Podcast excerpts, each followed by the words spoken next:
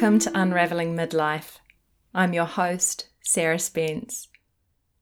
This show is inspired by the midlife crisis, astrology transits according to Western astrology. These transits are phases that everyone goes through in life, specifically starting in the mid to late 30s through to the early to mid 40s. A little later, there's a time of significance around the age of 50. It's those years that are often called the midlife crisis, which I call the midlife unraveling, thanks to Brene Brown's article of the same name. It can be the opportunity to confront our biggest fears, find our way through the foggy times, bounce us from one extreme to the other, and give us health checks, just to name a few. In my quest for as peaceful a journey as possible, through the sometimes chaotic nature of the human condition, I'm exploring my own midlife by speaking with others about their experiences and the tools they've used to walk through this time with grace and awareness. At the end of the episode, I've included a piece of my original music that links to the show's theme. Today's guest is an energy intuitive, shaman, and author of the book Talk to Me, Elise Young. Her specialty is facilitating the language of emotions and feelings through working with the inner child and higher self.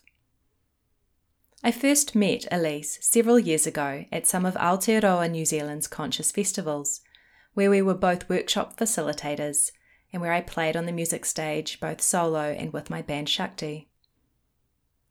Subsequently, I attended one of her inner child workshops as well as the several shamanic journeys she offers.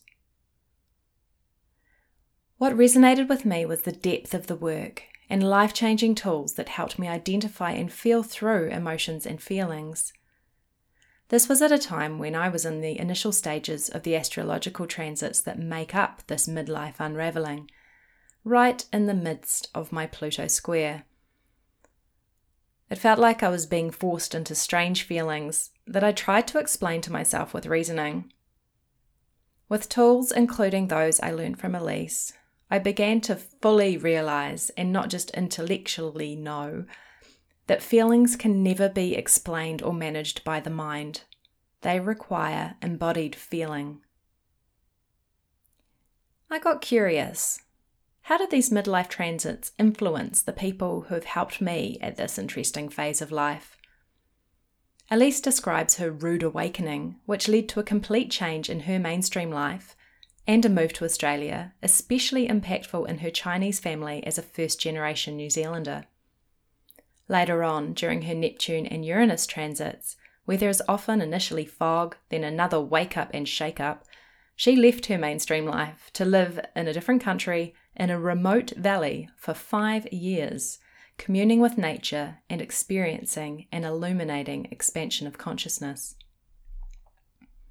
These days, in a beautiful coastal spot that certainly doesn't feel like part of a big city, she offers a myriad of modalities through workshops and one on one sessions, both in person and online.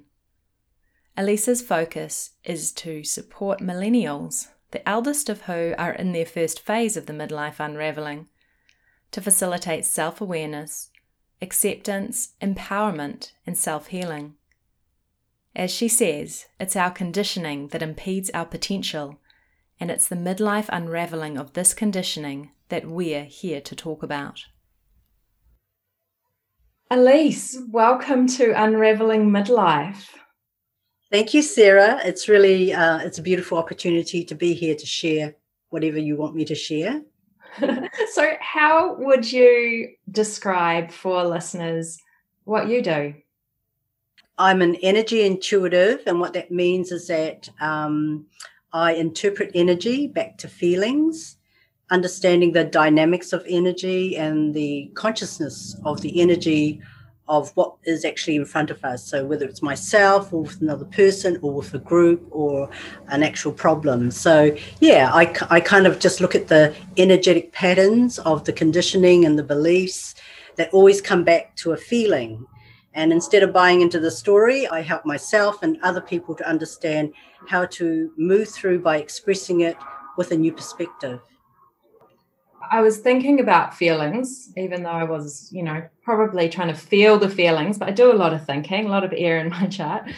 It ar- arose within me at the time that I did some work with you, and we did focus on feelings. Mm. And I remember for myself that I I'm not always great at identifying feelings or knowing what is happening. It just feels uncomfortable and often I know I find my form of escapism, and more and more I'm noticing that. Is that the kind of thing that you work with? Yeah, definitely. It's helping people to feel comfortable with their feelings because, you know, the feelings is our energy. And the discomfort is actually understanding that you want to express something differently, but you're not quite sure how to and this comes back to the uh, conditioning and your beliefs of where you are at the moment. I know that you also do a lot of inner child work. So, the inner child work is really symbolic of being able to identify the aspect of the energy that is blocked. And then when we bring it back to just a feeling and we see it as our small child as we were at a time when something occurred we can we can sort of relate and understand wow okay I, re- I remember that. I remember that i couldn't speak. I remember that i wasn't allowed you know and so therefore we start skewing our idea of how to express our feelings. And so what we're doing is with the inner child we're taking it back to the purity of the innocence of that place of the lack of expression and the lack of support that we felt. And um, yeah, and, and hopefully by uh, self talking, but being in connection with the feeling, we, we then allow and give permission for that expression to be released with a new perspective, of course. What was coming to me this morning was uh, when I was thinking about talking with you was when I was at primary school and there was the mean boy and he would always tease me and my mum said just pretend it doesn't affect you. And uh, I've always been one of those really sensitive people and then I mm. saw him at a festival from a distance uh, a year or two ago and I thought oh I think that's that guy. And he'd been quite mean at high school too. And I thought I'm not going to talk to him and I missed this great opportunity to have some mm. closure, uh, which only occurred to me this morning when I was pondering it. Um, but that sensitivity and that learning how to survive with life, these really important skills to get us through being human. And I feel like a, a lot of us, and I know for me, and is it quite common that you find a coping mechanism and maybe take it a little too far? Oh yeah, definitely. I mean, you know, I feel like probably 97% of the population is is in survival mode. You know, because we've been conditioned to um, close down our feelings and to adhere to a code. It's like a code of behavior. That's what we're learning through our family, our culture, our society, rather than just the pure acceptance of this is my expression and so um, you know education for one is is a code of a code of um, what do you call it? Socializing? And you know in that way it's, it's just easier to to keep people in control i suppose. You know our families control us by giving us conditions. And so therefore you know our being from from the time we're born feels quite suppressed and repressed on many many levels and this is why we're seeing such a, a huge uh, sense of disillusionment and you know lack of um, fulfillment you know all those sorts of feelings that, that come with with your adult life. It's like a lot of people are now at the point this is a crossroad right now in our humanity. A lot of people are, now starting to question is this the life that i actually signed up for? Is this is this the only life that I have to live right now. You know, can, can it get better and how will it get better? Because I feel like crap inside. what what am I striving for? You know, I'm on this I'm on this wheel, this treadmill going round and round, and and all I all I see and sense of you know more and more things coming onto me rather than being free. It's funny you should say that because that uh, that would be maybe part of the reason that I wanted to create this show was okay. Well I feel like I'm in patterns and in mm. recurring circumstances and I want it to get better. So there's a little bit of striving and a little bit of learning from studying astrology that some of this is cycles that happen to us all. Like the influence of the moon is obvious. Mm. Um, I know that I saw in the news after the last full moon that emergency departments had been really full and GPs had had to step in uh, to help because the emergency department couldn't cope. And I thought, hmm, that was full moon. That's Not right. Surprised. And so when it comes to the greater play of life, there's all these other influences with the planets, uh, which is these midlife ast- astrological tr- midlife astrological transits. Mm. And there's that sense of things that we need to face, like biggest fears, or hang on, are we on the right track? So, mm. how has that worked for you in your life? Well, I had a very rude awakening in my early 30s. And um, I came from a very conservative, very quite traditional family life. I was on the straight and narrow. I was the good girl. You know, I did what I was told. And uh, I was happily married and, you know, and just striving for that normal life, whatever that means. But also, I was very aware that I felt incredibly depressed, probably from my teenage years up until that point of 31, where I could no longer contain it, you know. And so, in a way, it was like it was my rude awakening. And I never spoke to anyone about it. I just held it all in and um, and so yeah, and it was through my ultra sensitivity that led me to a therapist actually, and she could see that I was completely shut down. Like I'm, I was a completely rational person. You know, it was either black or white. There was no in between, and uh, and so then she she could see that I was probably going to be a difficult client.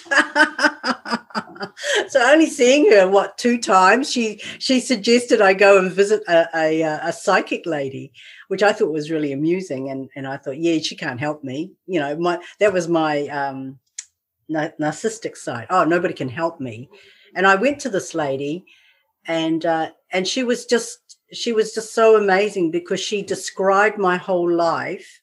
So all she asked me was my name, my birth date, the members of my family, and then she told me my whole life. And that was an hour and 20, I think I spent with her. And I just thought, wow. First of all, I felt completely relieved that actually somebody understood understood me. And I was fascinated. And one of the very first things she had said to me was that you've got great consciousness and me and my conservativeness she was this um, english woman with long curly hair. She was very thin and willowy and you know she had a crooked nose and and she had a squeaky voice and she wore this long dress and boots. And the only thing i could think of the whole time she was with me was that you're a witch. Not not realizing she's psychic of course you know and she can hear my thoughts. But um and so then when she said i have great consciousness i was sort of like i don't even know what that means and so she encouraged me to um, to go and um, learn more from her, you know. And originally I was really resistant, but from that first meeting with her, I felt like there was a rope in my stomach and I was just being pulled. So, you know, I made another, another appointment. And when uh, two weeks later, I think it was, and she said to me, she said, Oh, I didn't expect to see you again. And I said, Yeah, I don't really know why I'm here. And I said, But I somehow felt comforted by what you shared with me. And so from then on, I, I actually entered her school, which I spent four years learning, learning about how to interpret energy, understanding my feelings, because that's really where it came from the shutdown feelings, working with the inner child, um, and lots more actually. And and through that, my shamanic side came through. So all those things that you talked about in the beginning, I do refer to the astrology because I I do understand that the energetic pull from the different planets, the way they're positioned, because we are from the stars, you know, we are from the stars, and so therefore we are going to be influenced through our waters, which is why everyone has this moody time with the moon because the moon is all about the water, the emotions. And so I'm always aware of looking at the astrology to understand what I'm moving through because it's usually a collective thing as well. And so therefore it doesn't become so personal. And, you know, and with all the um, learnings I've had over the years, I also understand that we we are connected to everything that is living. And um, and every form in every dimension as well. And, and the way to access that is actually through our sensitivity and our feelings. We're given sensitivities for a reason. It's it is part of our communication. Yes, sometimes it feels like a curse, but really it's a mm. blessing in so many ways. Yeah. Yeah, it's about looking at it from a different perspective now and using it as your ally. Absolutely. Yeah. So that all that rude awakening happened for you and obviously had a huge impact. What I'm curious, as I unravel my own midlife, how did that happen for you when you got to those kind of classic Western astrology midlife transits? So, you know, 35 to 38 was when your Pluto was squaring off to the birth chart, and then Neptune in 39 to 42, kind of overlapping with Uranus at that 40 to 42. What happened around there for you? Well, it, was. It was a huge disruption to life as I knew it. I went through this unraveling of my former life. And so it was understanding all those uh, repressions that was created out of my family life, my culture, my environment, all of that. It was actually a time of reclaiming my inner child to understand me as a person. And then from 35 onwards, because then I left the school, and then it was a sense of like, what, what am I doing with myself? Where is my life? And at that point was probably actually one of the lowest points in my life. Um, I hit rock bottom simply because my whole world had changed so dramatically that my friends, my family didn't recognize who I was and didn't want to accept who I was becoming.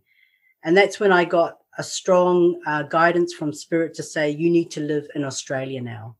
And that was huge. It was like I'd traveled previously, you know, four and a half years traveling around the world, having a great time you know in my in my youthful expansion so to speak and then like i was ready to come back to new zealand settle down have a family per se you know and and all of that just was like thrown out the window and so then it was like you can go and live in australia now either gold coast uh, queensland or melbourne and it, it just completely frightened me because it was like even though I have some family over there, I, I didn't want to live in Queensland. It's way too hot for me. I didn't know anyone in Melbourne. So then I went to WA. I did WA for eight months. Oh my God. And and it was just a reprieve. It was just sort of getting myself used to the idea of I, I need to live overseas. And I had a girlfriend over there and it was really interesting because I was working for um, the WA Health um, Board, I think it was called, doing PA work and, you know, and at some point, and I was and I was also receiving Ayurvedic um, massages from this wonderful person, and and after about eight sessions, she sort of said to me, she said, Elise, she goes, "What are you doing here? This is so not you." and in that moment, it was like, "Oh my God, thank you, thank you, I can leave now." And so then that's when I actually made my way to Melbourne and it was really interesting because on the bus from the airport into Melbourne, I thought, my God, what was my resistance? It, it kind of feels like Auckland here, you know? And so from that point, I also uh, I found a job working for the ANZ in the ventures department as a PA again. And um, just getting my you know getting my roots down. And i was sort of looking for things to continue my uh, learning and growth in the in the spiritual emotional realms. And and the more i looked the more i realized actually i understood a lot more than what was being on offer at the time. And then i actually went to peru um, with wayne dyer with a group of 40 other people. It was it was massive. And uh, anyway and uh, during that time, that's when I had another awakening where, where Jesus appeared in front of me. He was so big, I just thought everyone could see him. You know, it was as clear as day to me. And anyway, and I didn't really think much of it because I'm not a religious person. And the message was there was a lot of messages on that journey, actually, and a lot of them were pointing to you are a healer, you need to start um, teaching this, blah blah blah. There were so many, so many little incidences where people were coming to me, wanting to talk to me, and at some point I would say, "Well, you know, I'm going to make you cry, right?"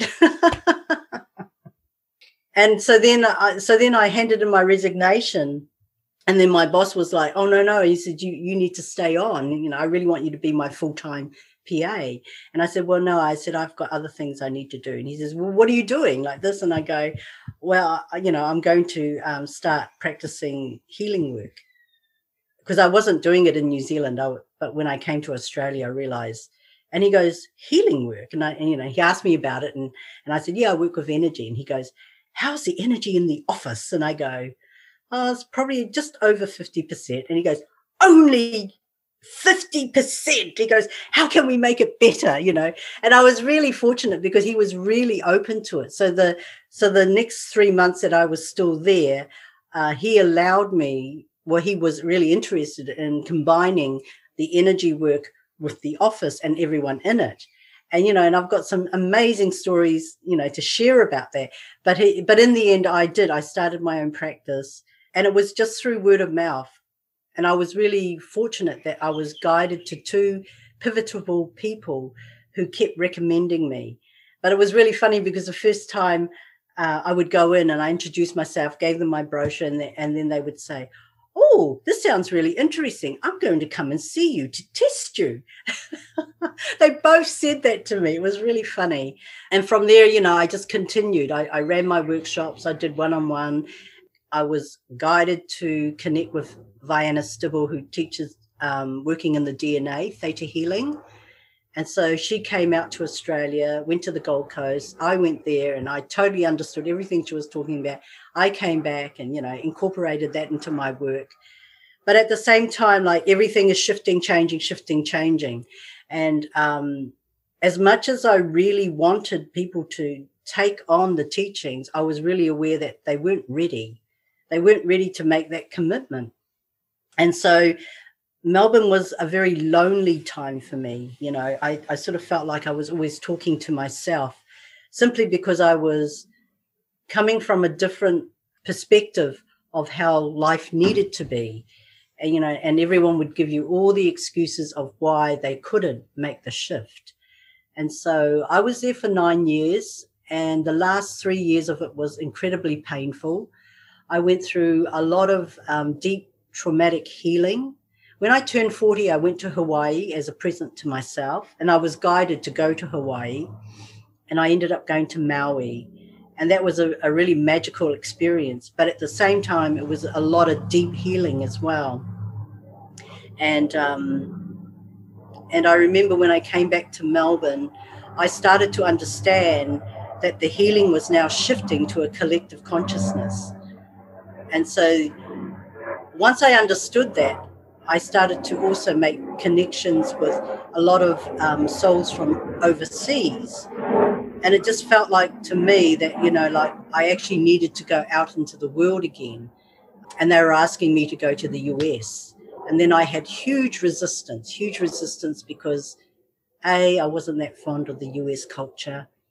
Um, B, because I didn't know how I was going to survive or to be able to stay and work there, so to speak, and and also because I just didn't know anybody there. So there were there were huge fears. So for three years in my resistance, I had created frozen shoulder. Ouch. And it was so painful that I could no longer do yoga, could no longer do Tai Chi. I could only lift my arm this high. I couldn't bend it backwards or anything. And and then it, it just came to the realization is that, you know, if I don't agree to my destiny, I'm actually going to become more sick. Yeah, after a, a long time of preparing myself to surrender to to what my soul wanted, the frozen shoulder disappeared in three days. Just three days. Yes, just three days. Oh my goodness. Only being able to raise your arm so that it was in line with your shoulder, that would have been awful for getting dressed. Yes. To three days. Yeah. Wow. It became completely free. And I and I also knew, I also knew that it was my resistance to being in my soul flow that was creating the dis-ease in my body and and like I said, it, you know, it, it took me three years to get comfortable with the idea of actually just leaping into the world alone, not knowing how, why, where, and then you know, and thank you to Spirit. Two weeks before I'm about to fly out, it gives me the clarity that I'm actually going to Kauai. So then everything became everything became an adventure after that because in my mind, I kept thinking I was going to the US, you know, to the United States, even though Hawaii is part of the United States. It's not really, okay? And so it, it just made everything. So as soon as I said yes, everything just flowed. Everything just flowed. I was able to sell my car, you know, sold, gave away, sold all my possessions. I started to um, just connect with people who would help me along the way. All the doors just opened really easily. So then I spent the next five years living in Kauai. And of course, you know, how does one do that? Uh, with blind faith, actually. But it was such a magical experience. And, and, you know, it's like when I lived in Melbourne, I really tried to live under, you know, what I call under the radar, and that is to live very simply.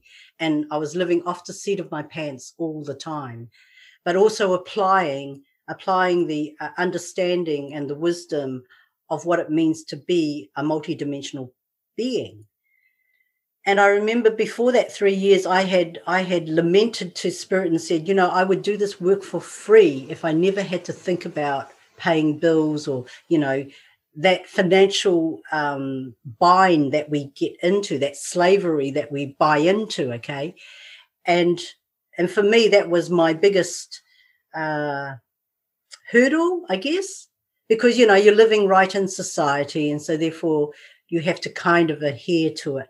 But I would, I would sort of live just beneath it, and and it wasn't that I suffered in any way, but I was very aware that this is what everyone's suffering is because you're applying your life to a system that doesn't necessarily agree with your soul, your soul purpose.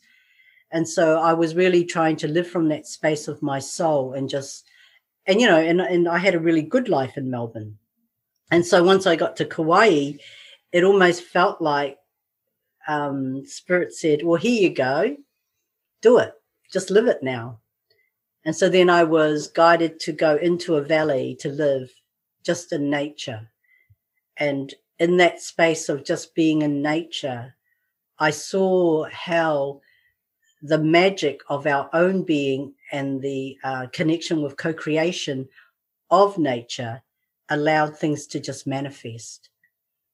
And this is kind of what I share now. You know, this is what I share in my workshops.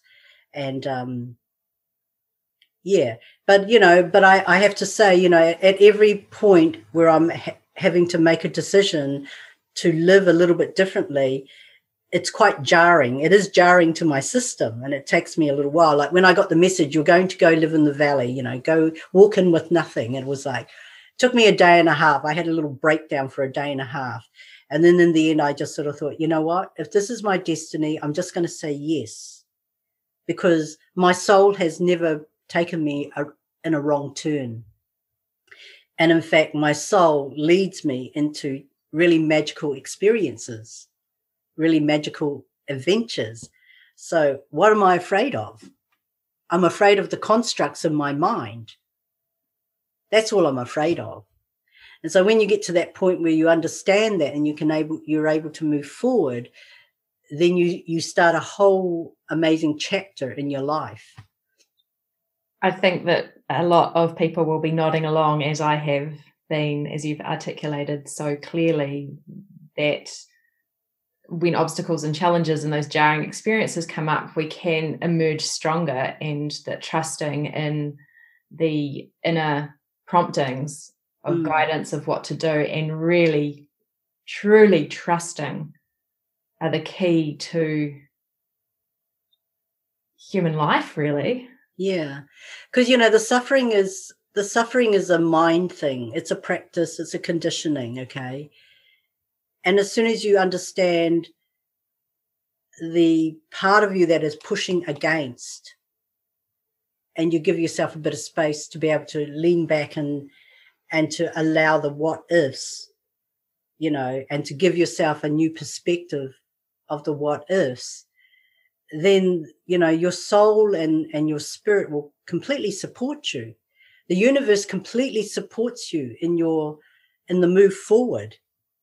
What's stopping you from moving forward is your ego state is the need to feel that security you know but what is security? Security means I'm now bound by the job. I'm now bound by my financial situation. I'm now bound by my family. I'm now bound by my society.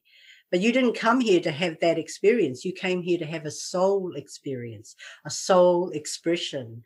And this is the part of our education that is lacking because this is the part that makes you light up.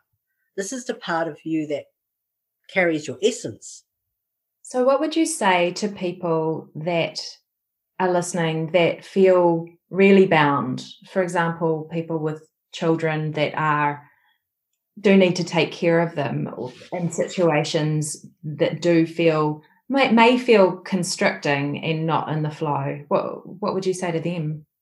Well, first of all, I say if you're this unhappy on an inner level, you have to have an awareness that you're actually passing this on to your children. You know and, and this is a very real question. I remember a man coming into the valley and talking to me about he had a he had a beautiful gift you know and he said oh i'm, I'm going to wait till my children are old enough and then you know once they leave home then i i'm going to embrace what i really love to do. And i said okay but do you not understand what you are actually teaching your children? You're saying to your children you can only be passionate about what you how you really want to live when you become a teenager or you know when you become this adult.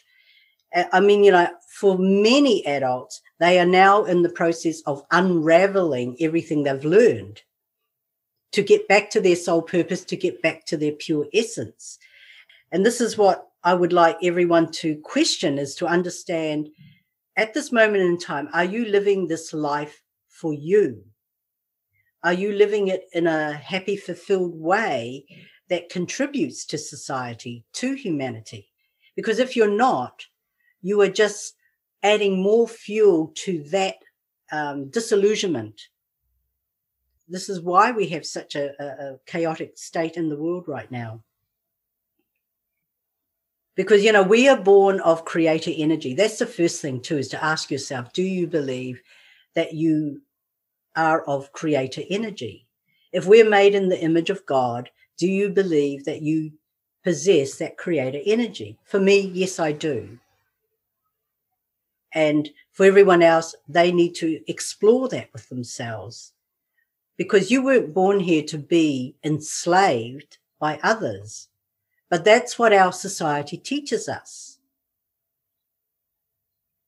I know that you have a great grounding practice, do you have any suggestions for something quick? Let's say someone's listening, driving in their car, or sitting at home listening to this show.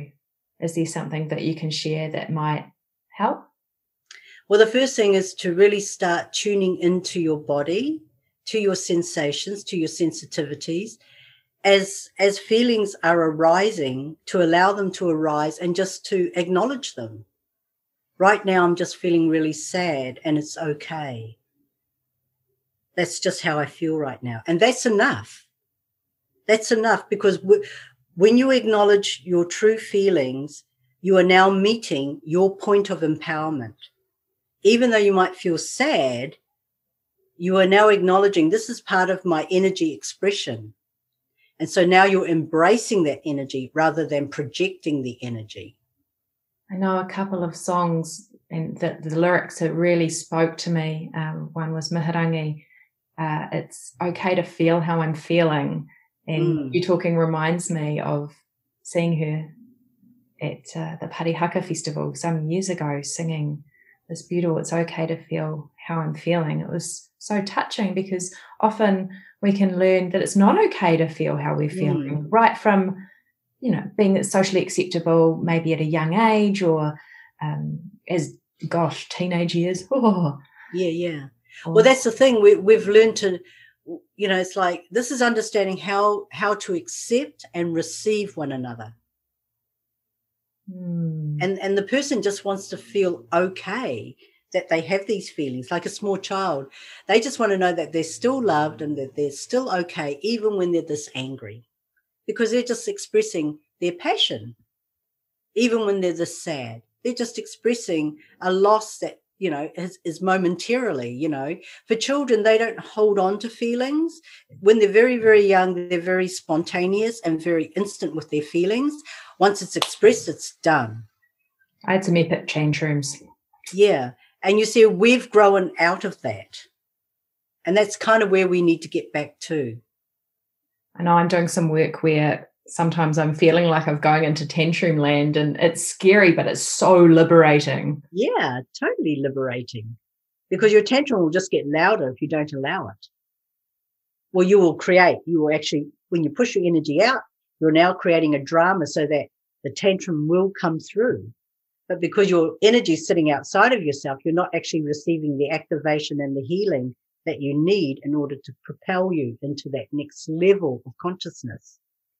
So, for the activation and the healing, I mean, there's many different things that can, I know for me, I can be attracted to at different times. And I know that your work's really helpful. What kind of work do you do now with people? You're online, you're in person. Can you tell me a bit about that? Yeah, so I do private sessions one on one. I do online sessions for people who are overseas. Um, I run workshops.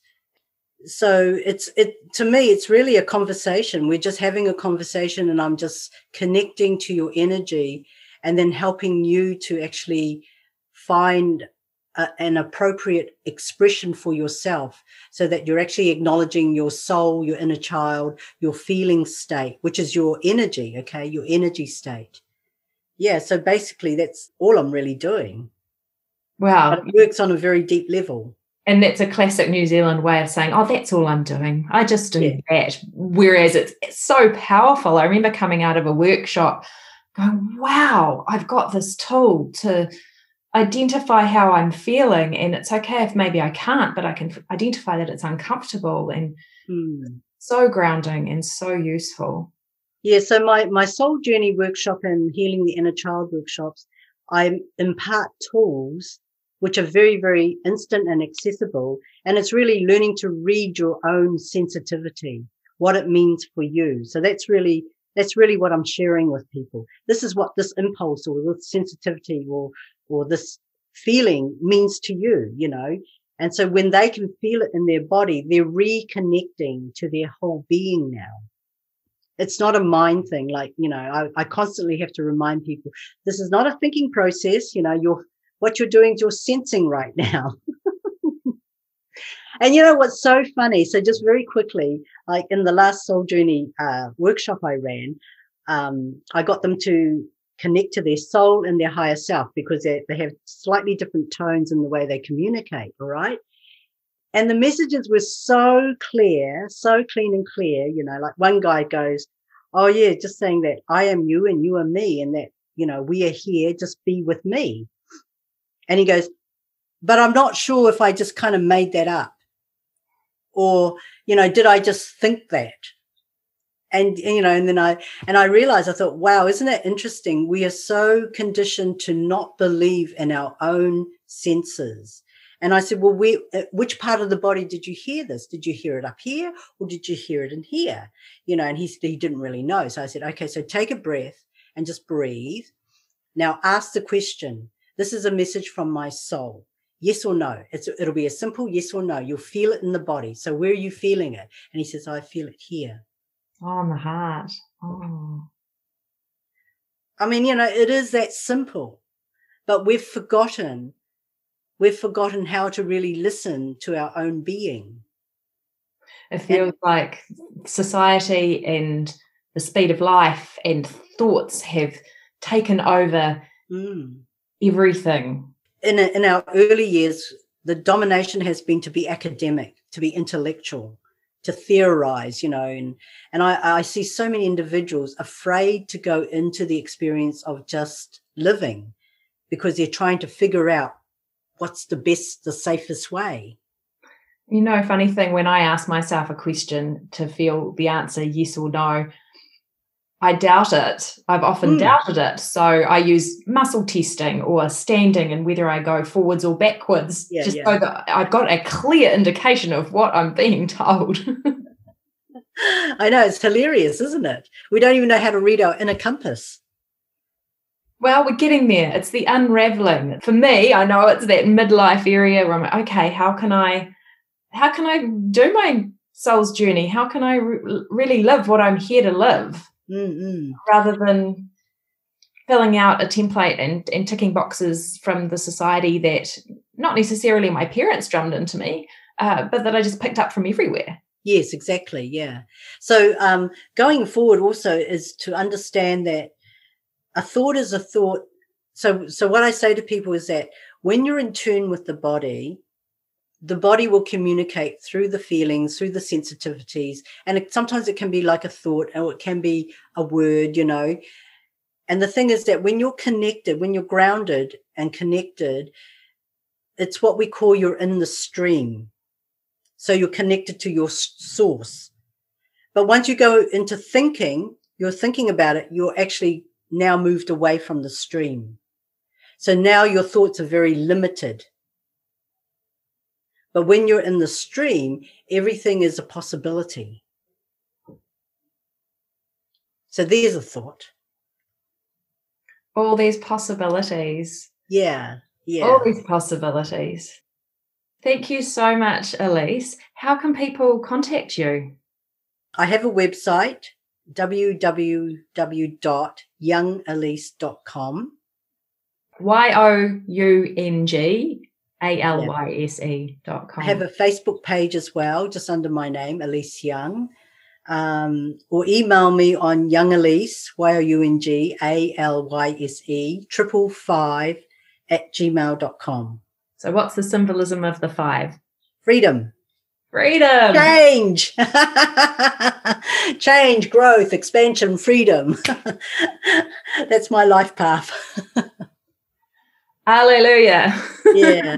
Well, thank you so much. I appreciate your time and asking me to come on to share my perspective. It's, it is only my perspective, but I encourage you all to start dropping into your body, listening to the body, listening to your feelings, and just acknowledging them because that is your empowerment.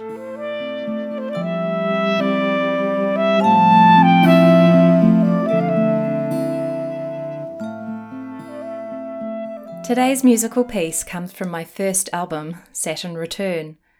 I was 28 when I released it, the age that Saturn was approaching, the spot it was when I was born. Now that I'm much more savvy about things astrology, if I could go back in time, I would rename the album to Neptunian Dreaming, as the collection of songs perfectly mirrors the time when Neptune, the spiritual dreamer, passed over several planets in my birth chart. Right now, I'm passing through the Neptune Square Transit, one of the midlife unraveling series. So these lyrics are a timely reminder, with the album's leading song, Listen.